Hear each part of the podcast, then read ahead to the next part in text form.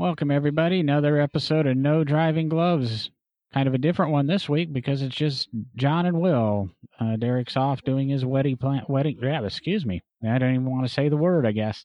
He's off doing his wedding planning, and when he rejoins us in a week or two here, he's no longer single, so I hate to disappoint all the female listeners out there, but good old bow tie wearing Derek is taken. I guess the doctor says bow ties are cool. We haven't talked to Will in a couple of weeks here, so let's, do you have any big highlights, any big happenings that you just want to touch on the podcast, or should we just jump right into the dirt and the meat of this episode? You know, we had a great weekend at the Street Rod Nationals in Louisville. We debuted the 42 truck, had a great response, and just trying to get back to normal after the crazy couple of months that we've had, you know, finishing up the 76 F100, building a Camaro from scratch, and then the final push to get the truck in Louisville. So just trying to get everything to settle back down and get back to normal. Try to work 40 hours a week. We're going to see if we can. We got in such a habit of working 60, 70 hours a week, and It's almost, I know it sounds crazy, it's kind of hard to back down, you know, when you're so used to doing that for a couple of months. So that's about really it around here. Of course, school started back, so that's a good time for things to settle down and start getting back to normal. I have two kids in school that I take every morning, so what better time to kind of start taking your foot off the gas pedal a little bit, you know? Yeah, I know you've been going pretty much, I guess, balls to the wall the last couple of months, and 42 has been a little bit of a time frame there, but you know, last minute push on it like every project, and I think that Camaro snuck in on you, and you can't complain, can't turn away business. And it seems you've produced on all three accounts, the good old F100 and the good old Chevy and the good old Chevy. So I think the listeners have forgiven you. It's good to have you back. And we do have some topics and that to hit on in the next couple of weeks. And we've got some interviews coming up, and we're still experimenting with some new recording software and that on this end and some new equipment. So if we have some audio issues, and we had a delayed release last week, and we might have one or two audio issues this week. Well, you know, Scotty D says it pretty good. You know, if hot rod shops didn't have car shows to go to, we would never finish anything, because we're all so anal retentive about everything just being perfect, and there's always something you would change once it's painted and put together and you step back and look at it. There's always two or three things you step back and go, man, I wish we could have done that a little different, or if we would have moved this over here, you know, and there's always something. So car shows are kind of our saving grace to get stuff finished. And you know, they always sneak up on you, and you think you got enough time, and next thing you know, you're working an all-nighter and loading it in the trailer and leaving from the shop and not going home, and especially on debuts like that. Well, I mean, perfect case scenario, we're going to another show this weekend in Bowling Green, the Tri Five Nationals, and it's 8:30 right now on Wednesday night, and we still don't have the cars in the trailer. So, I mean, granted, we had some issues with the trailer that we had to fix and a few little things here and there. And we're taking another car that we're building in bare metal. So I guess technically it's its debut at a public event as well. So debuting two different cars in back-to-back weekends is, I hope I never do again. That's almost debuting. So that's almost debuting three cars in, 5 weeks? Well, technically, yeah. I mean, the Camaro, the truck, and now the 56. It's been a little crazy around here. But you know what? It is what it is. And this is what I signed up for when we started Big Oak Garage. And, you know, all the guys here are welcoming it in. And that's why there's a guy still working. So If y'all hear some beating and banging going on in the background, I apologize. I shouldn't be recording here at the shop, but it is what it is. I never looked at it from that Scotty D point of view, but for where I work, we never race for a deadline. We never race for a show. It just happens to finish, and maybe that's why some of our stuff takes a little bit too long until we get pushed and somebody puts a self-imposed deadline on us. And we just always are striving for that level of perfection, and you just never get there. So true.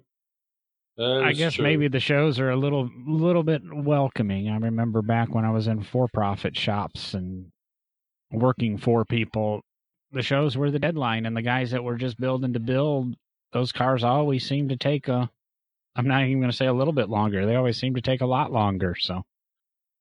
Oh, yeah. Well, I have alluded to on the Facebook and the Instagram feeds, and I've done a typical John and used John logic and went out and bought a new vehicle. I kind of wanted to get some opinions out of Will on it. Figured we'd chat about it on the podcast, and maybe you give us some feedback on, oh, that's a stupid idea. No, that's pretty cool. And I can't say I'm going to do it. I still have a house for sale. Money's still a little bit tight.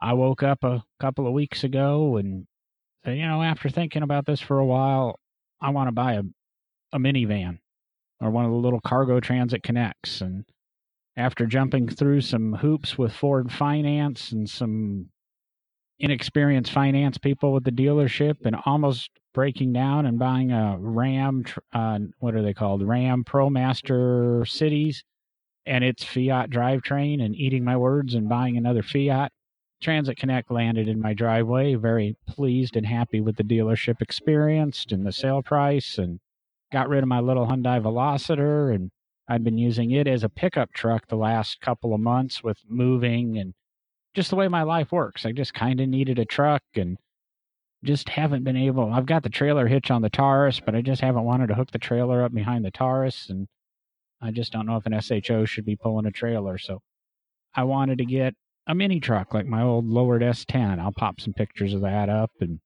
I built that back in 2003. It was the last mini truck I had. It was a short bed S10, SAT2, 5-speed, had the thing slammed, and eventually had a snug top on it, and it was a good little truck. And then I bought another car, and I needed a bigger truck, so I sold it and went down the road of big trucks. But for my lifestyle, I just need something I can throw some lumber in and maybe throw something in, and I don't have to worry about unloading it, because I just wanted a small pickup with a topper. And you know what? They don't make small pickups anymore, and everybody looks at you really funny with a topper. So for just over 20 grand, I bought this little Transit Connect. It's, 4 foot high inside, or just over 4 feet wide inside. It's like 48 and a half inches and 7 feet deep. So I can't quite get a piece of plywood in it. One window on the side, no windows around it. I'm going, it's going to be a nice, I'll be able to do some traveling to shows and maybe use it as a podcast studio or a tent if it does rain or things like that. Like I said, be able to move some lumber for my woodworking hobby, be able to move car parts or whatever else, and kind of enjoyed it. Maneuvering it around, it's narrower than regular vans and that. So there's my Transit Connect ad and kind of the reason, my justification for buying it. But I've sat around and go, now what do I want to do with it? I don't like necessarily looking like the Roto-Rooter man in it or the Johnson Controls or your local utility company, because that's what it is. Rubber floored, rubber seats, vinyl seats, no windows. I feel like it, it needs to get a little bit of character. Send it to you with a blank check and, yeah. We'll make it the baddest transit on the planet. Well, and that's it. You get on a line and you look around and there's some pretty badass ones that Ford released in 2014 when this body style of Transit Connect came out. I bought the 18. The 19s are just rolling out now. I knew that when I bought it, and the 19s have been updated and restyled a little bit. So this is an 18. This is a second generation U.S. version. They've been sold overseas much longer than they have in the U.S. And I just can't, you know, right now my dilemma is, do I kind of leave it white with a big No Driving Gloves logos on the side of it and help promote the podcast? Or do I integrate those into some sort of modern graphic? Or do I do the old Wayback Machine and kind of do some retro 70s era vanning stuff with it, integrating some late 80s mini trucking stuff with a modern vibe? Or I kind of threw this at Will yesterday, and does he have any ideas? You know, color and wrapping is the beginning of the stages, and we all know that the simple word is, yeah, we lower it. Somebody told me to lift it, but if you, Will, or if I sent you that van and I sent you a check with a reasonable budget, you got any ideas right off the bat? First thing I would probably do is, obviously, upgrade the suspension, brakes, wheels, and tires. That would be the first thing. What motor is in those things? A little EcoBoost? No, it's actually just a 2.5 liter. I want to say is it Ford used the Duratec? For some reason, I'm drawing a blank on that anymore. All right. Well, we'll put a turbo on it to make it. Is it front wheel drive or rear wheel drive? Front wheel drive. All right, so front wheel drive, that wouldn't be too much fun. We'll just leave the motor alone. Somebody threw out today that I needed to stick a supercharger on it, and then sent me, and I said, send me the link, and he sent me an eBay link, and all I could find were turbos for Fusions or Focuses, so. Hey, we'll leave the motor alone. It probably gets pretty decent fuel mileage. Yeah, right. So. Say right now I'm pulling about 25. Well, there you go, so. Put some adjustable coilovers on it, and maybe put some, you know, with the autocross and kind of pro touring thing being hot and heavy. I'm more of a traditional hot rod guy, so I know it's kind of weird for me to say this, but, you know, maybe put some BBS wheels on it or Forged Lines or something like that, and, get it setting down with some big bare brakes and, you know, do a flat gray or flat black wrap on it with some, you know, No Driving Gloves logos on it here or there, and give it more of a modern sports car kind of thing going on with it. I think that would be kind of cool. I'm going to go back to your wheel question or statement, because that's one thing I've been thinking about. There's like a guy on one of the Transit Connect Facebook pages that I don't know if he works for HRE or whatever, but he seems to be the wheel guy, and, you know, he's got wheels on it, costs as much as the van. But oh yeah, I'm kind of going, you know, this thing mine came stock with 16s, and 18s will fit on it reasonably and still keeping tire diameter the same, and I think 20s will actually tuck up under there, or you lose a little bit of, you know, speedometer accuracy, but. And I kept going, you know, I remember back in 90, 92, 16s were kind of the big wheels of the time. And, you know, 17s hadn't quite grasped on. I think I had one of the first set of 17s on a CRX come 96, 97. Where are all these wheels from the early 90s? Where did they all go? Did they all get recycled? Does somebody have a hoard of them? We've got a guy at work that talks about all the time, where'd all the spinners from 10 years ago? You know, 10 years ago, every car, it seemed, had spinners on it, and now nothing does. So those wheels have to exist somewhere. Where do I go to find these vintage wheels and find something in this Ford, you know, bolt pattern and a 16? I think that would be kind of cool to go with a retro wheel on it, as opposed to, you know, going out and I've bitched on the show before. I think wheels are boring. It seems everything's a five, you know, I call it, everything's based off a five or a six spoke design. No matter what they do, you can see a five spoke in it, or you can see a six spoke. You know, it'd be a pretty simple solution there. Instead of going with, you know, HREs or Forged Lines, you go with the new Rocket Attack. You know, I mean, it's a very similar looking wheel. You know, more than half the cost. You can have them overnight. You can put 18s on it, kind of have a modern look. With not a lot of, is that a 5 on 4.5 bolt pattern? Or is it 4 lug? I don't know. I believe it's a 5 lug. I haven't looked at it yet. So I bet it's probably 5 on 4.5 or whatever the metric version of that is. I don't get into metric wheels hardly ever, but I bet he would have the right back spacing, and you could do a 18 by 8 all the way around and put some coilovers on it. That'd be a pretty neat little van. Yeah, I'm going to say I just did a Google search for Rocket Attack. That's not a Google search you're going to find wheels on. So once you do a Google search for Rocket Attack wheels, that's still, I'm looking at them, and it's still a 5-spoke design. I mean, there's 10 spokes on the wheel, but they're laid out in a 5-spoke. Seen a couple interesting patterns out there. Oh, those are kind of bad. Yeah, it's a split 5-spoke wheel is what it is. Yeah, we got to figure out something different than that. Oh, here we go. Go to Rocket's website. We're gonna promote Rocket for a minute, guys. Go to and look at the Rocket Fire. Get Rocket Fire wheels. I'm at RocketRacingWheels.com. You do that, they'll come right up. Is that the wrong one? No, you're right. Go to Street Rod or Hot Rod, whatever it's called. Yeah, Street Rod wheels. Classic wheels? That's very. Oh, there they are, Street Rod wheels. I would almost say I'm more for the solid before the fire. And then they got that sunburst. I like the those are pretty cool. I like too. The solid pictured with those optional lug cover and spinner bracket. I guess we're going to have to put some pictures up on the good old Facebook. It's going to be one of those you're going to have to enjoy. A podcast you're going to have to enjoy on Facebook and that. The solid wheel looks just like a spun disc. There's nothing to it with a spinner in the middle.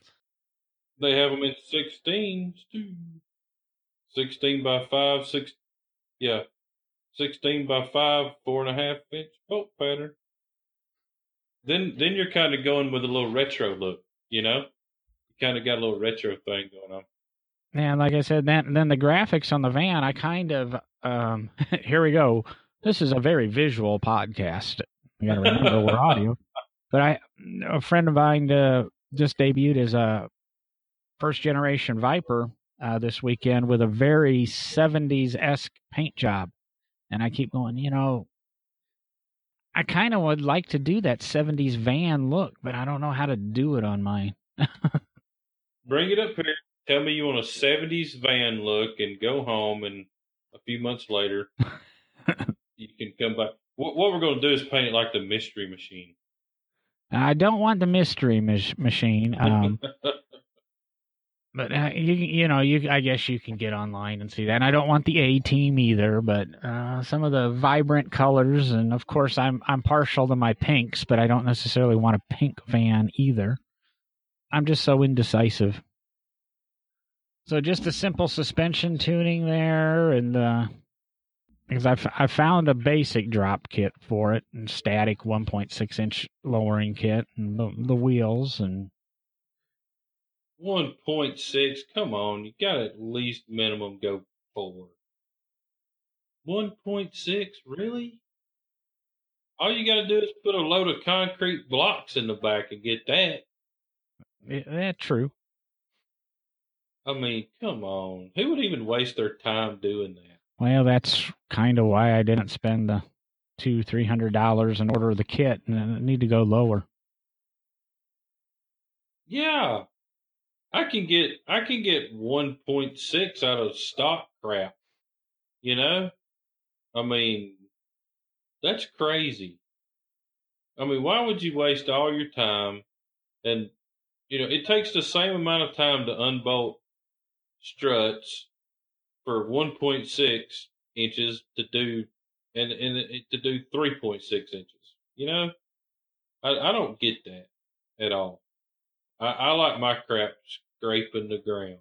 I like everything low. Now I remember back when I was building my C10, and it was, I was talking to the guy on the phone. We were working, and I like static drops at the time. This would have been what, 93, 94, so static drops were still pretty the big thing, and I ended up dropping the back of this truck like 8 inches, and the front of the truck, no, the back 10, the front 8, And I remember the guy saying on the phone, what the hell are you trying to do with this truck? Are you rolling your joints with the frame rails? And I go, I guess that might be the goal. I don't get the videos that people are out there now when they have their big trucks and they're going and they're showering sparks. I don't like doing that, but I guess, you know, getting in with the, 30, 40 millimeters of ground clearance. Cameron, my lead fabricator, just got a little Mazda Miata. You know, he's had it 2 weeks. Now, 1 week we were pretty much gone to Louisville. So he's already got new coilovers on it, which dropped it 2.5 inches, which is a lot for a Miata. And then has already got new wheels and tires on it, you know, with 15 by 8s all the way around. You know, I mean, if you're going to do it, do it. I guess we're getting there. You kind of guided me, and I've clicked over and saw the MSRP on those wheels, and they're very affordable wheels. I guess that was part of the Rocket Racing. And I can even get you a better deal than retail, so there we go. We don't need to tell the general public that, but... No, that's fine. Call me. I'll treat you right. You'll knock $8 off a set. I might do free shipping or something like that. Probably handle something like that. Oh. So shipping on wheels is not cheap. Tell me about it. That's how you can stay with your map pricing and still give somebody a good deal. Free shipping. Well, we got that going on. So how on your Transit? I'm not real familiar with it, so. Yeah, I shot you over a couple of pictures, but yeah, I was looking at them. I personally could never see myself driving one, but that don't mean it couldn't be a good shop vehicle to keep around the shop, to go in and getting parts and running stuff to the chrome plater, picking stuff up from the plater. And things like that. So, yeah, that the one you just sent me, John, the picture from the Detroit Steel Wheel Company, which is is that Mob Steel? They're out of Detroit. I think so. That they actually built that one, and it was at SEMA. I'm pretty sure. That's a rendering of it right there. Yeah, that's one of the four or six that were Ford gave to. 4, 6, whatever it was, rod shops in 14, and they had them all at SEMA. I guess they were trying to do the little van craze. And It gets me onto my little, tirade is, I guess I saw an Auto Week article today discussing that Ford is now looking at doing a unibody El Camino type pickup again in this country, and not the one out of Australia or anything, looking at doing it from scratch. Or however scratch. And that when I was picking up this van, I said to the dealer, if you guys would just make this thing into a pickup truck, you'd sell a bucket of them. It's ridiculous. It seems funny when you look at this van, and this is going away from the customizing and that, talking about the state of the car industry. This van is just a little bit like 2 or 3 inches shorter than like an Odyssey or a Grand Caravan, which really amazed me in this minivan shopping that they actually still made the Grand Caravan, but it's still a current production vehicle. And you can buy it for about the same price as this and still get seating for 7 and DVD players and all that fun stuff in it. This little Transit, and then it's like 6 or 7 inches narrower. So this thing, when I drive the Boss's or the company's Odyssey minivan, it just feels like a huge van. It's just like driving my 2001 Ram 1500 conversion van. I had a high-top conversion van back in about 2000.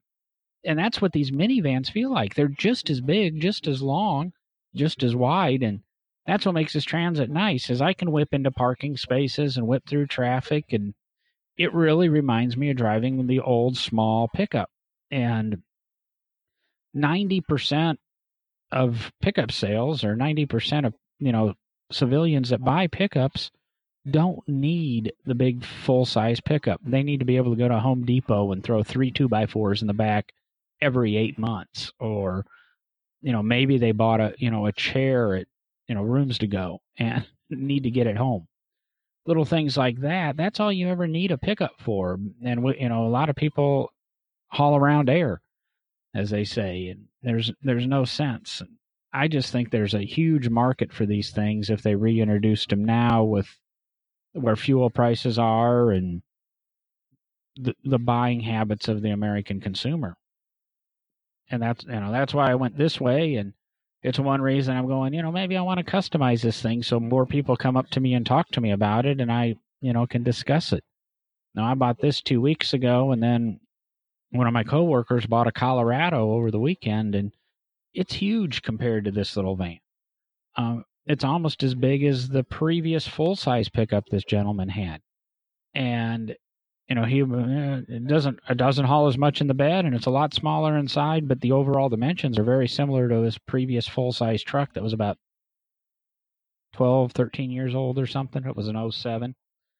I just think it's part of, I guess, an interesting custom project to get people talking and thinking, and, anything I can do to promote my thinking and my ways, I'm going to do, whether it be right or wrong. One of the things that I would have to do really quick would be paint the front bumper white to match the rest of the rest of the vehicle. That drives me crazy. Well, I bought the base version. This is a base truck. The only options that are on this truck are backup camera, LED light in the cargo area, which seems really stupid for $70, but damn, it's a bright light. And I wanted the side glass in the passenger side sliding rear door. And by doing that, you have to buy the rear glass and the rear doors. Other than that, this thing has no options. It's an XL long wheelbase. They do sell an XLT, and the XLT paints that front bumper and that rear bumper and the taillight housings. And as soon as I make a decision on what I'm going to do with this thing, wrap it or paint it, I'm still probably going to do more of a wrap graphic to begin with because I'm so indecisive. And I know a lot of guys that can print the wrap for me, and I can do the wrap myself, and I'm cheap. Until I get all that decided, yeah, I'm sorry, it's going to have to remain that two-tone. But they're neat. I think it wouldn't do for me to go out and buy a brand new one. I can imagine. I don't know. How's the resale on them? Are they pretty decent? Or are they pretty crappy? Well, that's the one nice thing about this, like compared to the Caravan for the same money, is these are commercial vehicles, and commercial vehicle sales, they seem to hold their resale a lot better. Where if I go out and, I buy a $20,000 or $23,000 Hyundai Veloster, I have a car that's worth $16,000 retail the next day. Where I go out and pay $20,000 for this, I've got a car that's worth about $18,000 resale the next day. So I always look at that resale number, knowing I'm usually not going to keep a car a long time. So I'm a little bit confident by being mainly a commercial vehicle, and that's where kind of some of my financing issues came up, is they tried to sell me the vehicle as a private individual without a tax ID number with all the commercial incentives, and Ford Credit said, oh, no, we can't do that.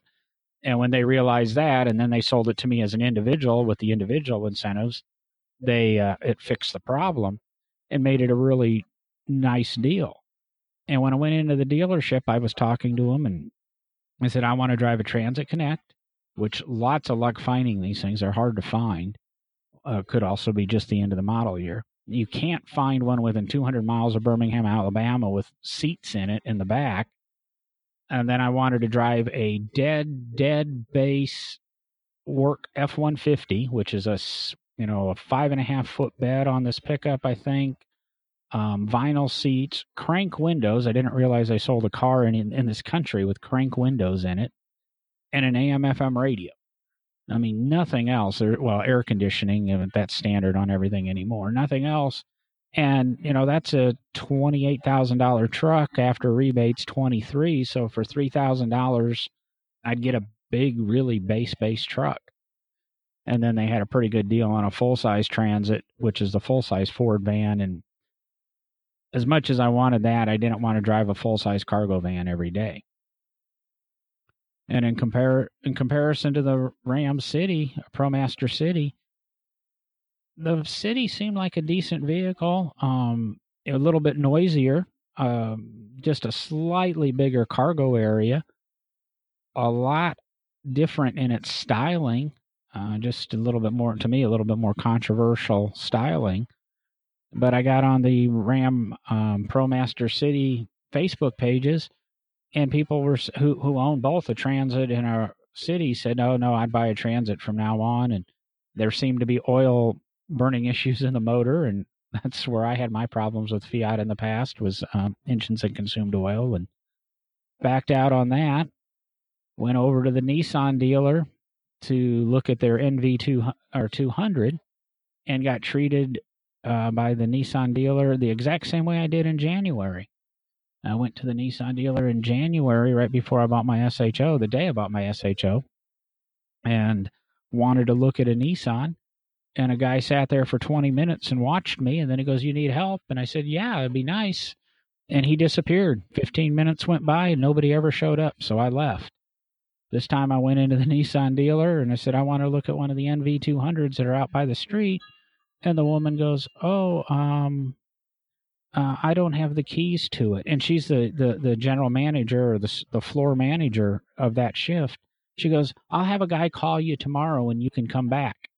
That was 14, 15 days ago, and I'm still waiting for my call back. So Nissan's obviously not interested in selling me a car. You know, I had the same experience at a Nissan place. They just acted like they didn't want to sell nothing. And I'm like, how do you even stay in business? I mean, I was out there walking around 15, 20 minutes, and nobody even come out there. When we bought our new our new dually a couple of years ago, it was raining. I just drove through in my daily truck at the time, which was a 2500 GMC. And a guy come out there on a golf cart and stopped me and asked me if he could help me find anything. And it was raining. And I'm like, man, this guy's a hustler, you know? And long story short, they didn't have a dually on the lot. And he goes, "Find what you want, and we'll beat anybody's price in the country." And I was like, okay, those are some pretty bold words that you're saying to me there, buddy. And he said, I will. I said, all right. So called a friend of mine that has a Chevrolet dealership in Nevada, and he told me, you know, what he could sell me one for. And anyway, haggled around with a couple of local dealerships and went back to him. And I said, "This is what I could buy this truck for right here." And he goes, "I can sell it to you for that." And I said, and they were going to put a hidden B&M, you know, gooseneck hitch in the back. And he goes, "Done." It was that easy. So I bought it at my local dealership. It's kind of funny how that happens, because I'll say the van that I bought was actually at a different dealership, and I've bought Fords from both of these Ford dealerships before, but I wanted that side glass, and the dealership that I originally went into only had two short wheelbases with no rear windows. And I said, "Nope, this is the one I want. This is the one I want you to do the deal on." And when they couldn't get the deal done the first day or two, you know, I said, "Well, to hell with it. I'm going to go to the other Ford dealer. I've dealt with them before. I've had good luck with them." And went in, and they gave me a ridiculous amount of money on my trade. They were a couple $1,000 less than the other Ford dealer and than the Dodge dealer was on my trade. And I said, "No, if you can do this, which two dealers, you know, down the street are offering, we'll do the deal." And no, we can't do that. We'll show you. This is what the real numbers are, and we're not playing number games. Well, I'm not taking that. Doesn't make me feel good. So I left, and 2 days later, that first Ford dealer called me back and said, "Hey, we got the deal done." And I said, "On the one that I want from the other dealership?" And they said, "Yep. And this is the deal we're going to give you." And they gave me what they offered trade. They gave me a little bit more off than what the dealer was asking on. These are once price type Ford dealerships, so you pay the sticker. And I got all the discounts and everything, and they went and got it from the other dealer. It's kind of ridiculous that the dealer closer to my house wouldn't sell it to me, and the dealer a mile farther from me went and got it and still sold it to me $4,000 or $5,000 cheaper. It's just, I don't understand car dealer math or whatever, but I guess everybody's happy in the end of it. They're in business and everybody's happy, but I'm satisfied with my deal. But that's not for us to critique car negotiations, and that's something that's art. I think I'm pretty good at it, because say the gentleman that bought the Colorado, he had to pay the $1,600 fluff charge that the Chevy dealer was charging on it. And it ironically is the same dealer we bought my girlfriend's new car at, with a little bit of my negotiation tactics. That fluff charge disappeared off of our car. I want to say something right quick. If you're going to buy a new car, do not buy it the day you walk in there. You walk out of there and you say, I think you can do better, and leave. Trust me, they're going to call you with a better deal. They're going to. You need to leave. And you may just need to leave and go across the street and grab you a hamburger or whatever. They're going to call you back.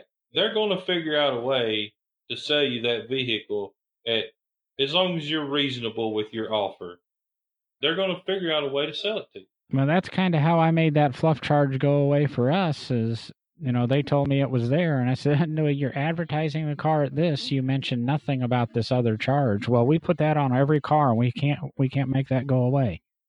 And I said, "Excuse me." And I got up and walked out of the dealership and walked over to the car and read their little addendum sticker. And I went back in and I said, "Okay, I'm going to pretend you've actually done this, this, and this to the car, but I don't see this done, this done, this done, this done. So I'll agree to give you X number of dollars." They go, "Oh, well, we can't." And then all of a sudden they came out and said, "Well, we can't make that go away, but I think it was $1,600 upcharge, but we're going to give you $1,900 off the car. That's going to more than offset that." Okay, right. I'll live with that. You're giving me $300. You're giving me $300 more, and I'm already offering you $500. So you're giving me a whole bunch more money than I'm asking you to take off. And then other things that happened, we ended up literally stealing the car, in my humble opinion. But it's, $250 for nitrogen and tires is BS. Like I'm a believer, and everybody wants to nitrogen and tires. It's great. Unless you're NASCAR racing or Formula One racing, nitrogen doesn't matter. And unless they're filling that tire in a vacuum chamber, what good is it doing for you? Because you've got, you mount a tire to a rim, it has air in it, just atmospheric pressure. And then they go ahead and they put nitrogen in it to bring it up to, say, 32 psi, which is your tire pressure. It still is half full of natural air, unless it's filled in a vacuum. And every time I've asked the car dealers to see their vacuum chamber, they look at me like I'm nuts. "Well, we've got a special machine in the back." But it's not, you still have air in there. So, don't give me the nitrogen. That's a joke. The door edge guards, they put a piece of vinyl packing tape on the edge of my doors. I'm careful. That looks like crap. Yep. And I'm careful with my cars. I don't door ding, and my Taurus SHO is black and has no rub strips on it. My Ford Edge Sport was black with no door rub strips on it down the side, to protect it from door dings. both those cars, no door dings or whatever, and knock on wood. The Edge, when I traded it, it had 83,000 miles on it and not a single door ding. And the Taurus is 10,000 miles and no door dings on it yet. And they're shiny black cars. If you're careful with your car, you don't need that $395 piece of packing tape. And, you know, paint protection, wow, you waxed it. You know, and you probably waxed it the same way I'm going to when I run it through the car wash.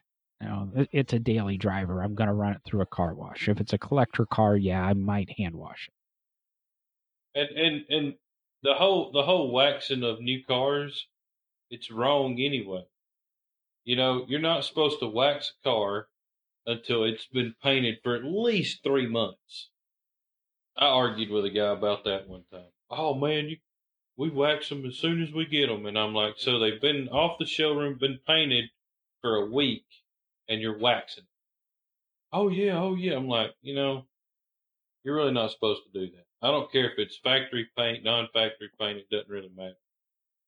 I can't even remember what else was on that sticker that was on the Subaru when we got it. But it was kind of, you know, and you know what? Both my Fords, the SHO and the Transit Connect, came with nitrogen-filled tires. Do you know what the Ford dealer charged for those? How much? Nothing. Oh, there you go. No addendum, nothing. They're just nitrogen-filled tires. You know, okay, I guess that's a nicety that they can sell that as, oh, we gave you a $250 value. And some people are going to buy it, but at least they didn't try to screw me out of $250 and then give me pretend to give me my $250 back. And if it's really there to protect my low tire pressure warning system sensors in the rim and that, they should either make the damn sensors better or the nitrogen should be free in every tire. Correct. It should be standard. Yeah, I just believe that, you know, because that tire pressure sensor is covered under warranty, so the manufacturer should be looking at doing whatever they can to reduce their warranty replacement costs. You just have to kind of look at it from all points of view and the expenses. And if I'm not running nitrogen and that a low tire warning pressure sensor on that wheel keeps going bad and bad and bad, and it's happening across the board on, say, every General Motors van that's made. It's costing General Motors more than $250 per vehicle for nitrogen in the tire. They should do it in the first place. Oh, I got all preachy again this week, damn it. I'm trying not to do that anymore. So we're doing Rocket Racing Wheels, and we're doing a booming system with like 410s set into the floor of the back of this truck. Nice. Some sort of matte black, no driving gloves, 70s era, or matte gray, 70s era. No. It needs to be matte, kind of a Washington blue. Matte blue? Like the 30s. Yeah, like a dark blue. I could do that. With the white No Driving Gloves logo. Because, you know, white and polished aluminum are kind of... they're in that same family, you know? Right. So you could do the polished wheels, do a matte Washington blue, which is a real, real dark, pretty beautiful, beautiful blue. One of the prettiest blues ever made. And it is a factory Ford color from the 30s. And then do the white, No Driving Gloves logo on the back of it. And, you know, lower it down a little bit and you're done. And I can do, I got like $3,000 into it. Yeah, sure. But you know that everybody does black and gray. You know, yeah. if you do a darker blue at night, it's going to look black. But when the sun hits it, it's going to be blue. I agree with you there. I've said for about a year, and it seems to be true. Actually, I might be saying it for 2 years now. I'm done with matte black and colors like that. But I can see a matte blue coming into working for a few years, and it of course goes with the No Driving Gloves colors. That's right. I got a little bit of a game plan, and all of a sudden I've got the graphics going through my head. It's kind of based off of Those that know me might know my buddy Tom and the snakehead he just put on his Viper. And I'm thinking that something like that for the No Driving Gloves logo on the blue with... I got things running through my head now, and I just got to go look at the checkbook and see when we can start ordering this up. Should I do it in the furry blue? Have you seen that velvet? No. Just a nice, clean Washington blue wrap. I just sent you a picture of a 35 Roadster that we built at the shop I used to work at, and that's a Washington blue right there. I could go for that color. And maybe get some of those. I can't think of what the smoothie wheels with some wide whites for the. No. You can't put wide whites on anything nearer than, in my opinion, now on anything nearer than 1960. Really, 61. You know, really even later than that or earlier than that. I don't know. Skinny whites maybe. You could do skinny whites and Supremes, and then do some bellflowers coming out behind the back tires. You could go 60s custom with it. Nah. Flake out the roof. No, I don't think so. I think I like the direction we were going. Yeah, I think a smoothie wheel, flat blue, with the No Driving Gloves logo on it. That would be. It would be really clean, and it would be really cool. And it's going to kind of grab your attention going down the road. And with that side glass being black, damn near, you know, the blue is going to kind of blend in with that too. True. I'm down. Yeah. Okay. That'd be cool. See, we send it to me. We figured it out. No, I'll do all that in my garage. This is all bolt-on stuff. Other than that wrap, woo, man, them things suck. I've wrapped a few cars, and yeah, I can do it, but it's a long couple of days. I think we've put together a plan. Somehow we got there. Bitched about car dealers, bitched about new cars, bitched about nitrogen and tires. We arrived at least I've got a little bit of a direction and thought process now. With that, I'm going to let Will go load his trailers. He needs to get some sleep. We weren't going to go this long tonight, but you guys got lucky. Hey, that's all right. You know, I don't need but about 3 hours sleep. We're good. I only have to go to Bowling Green tomorrow, so we'll leave about 5 o'clock in the morning, get there, set everything up, and have a nice dinner, and probably smoke a cigar or two with my pal Dan Duffy, and call it a night. That sounds like a much better plan than I'm going to have for the weekend, but... Hey, be at the shop in the morning, go with us. I was kind of thinking skip out work on Friday and... Come on. And what? How funny would it be if we're both in Bowling Green and Derek's not there? Oh, Lord. All right. I'm out. Talk to everybody next week. See you later.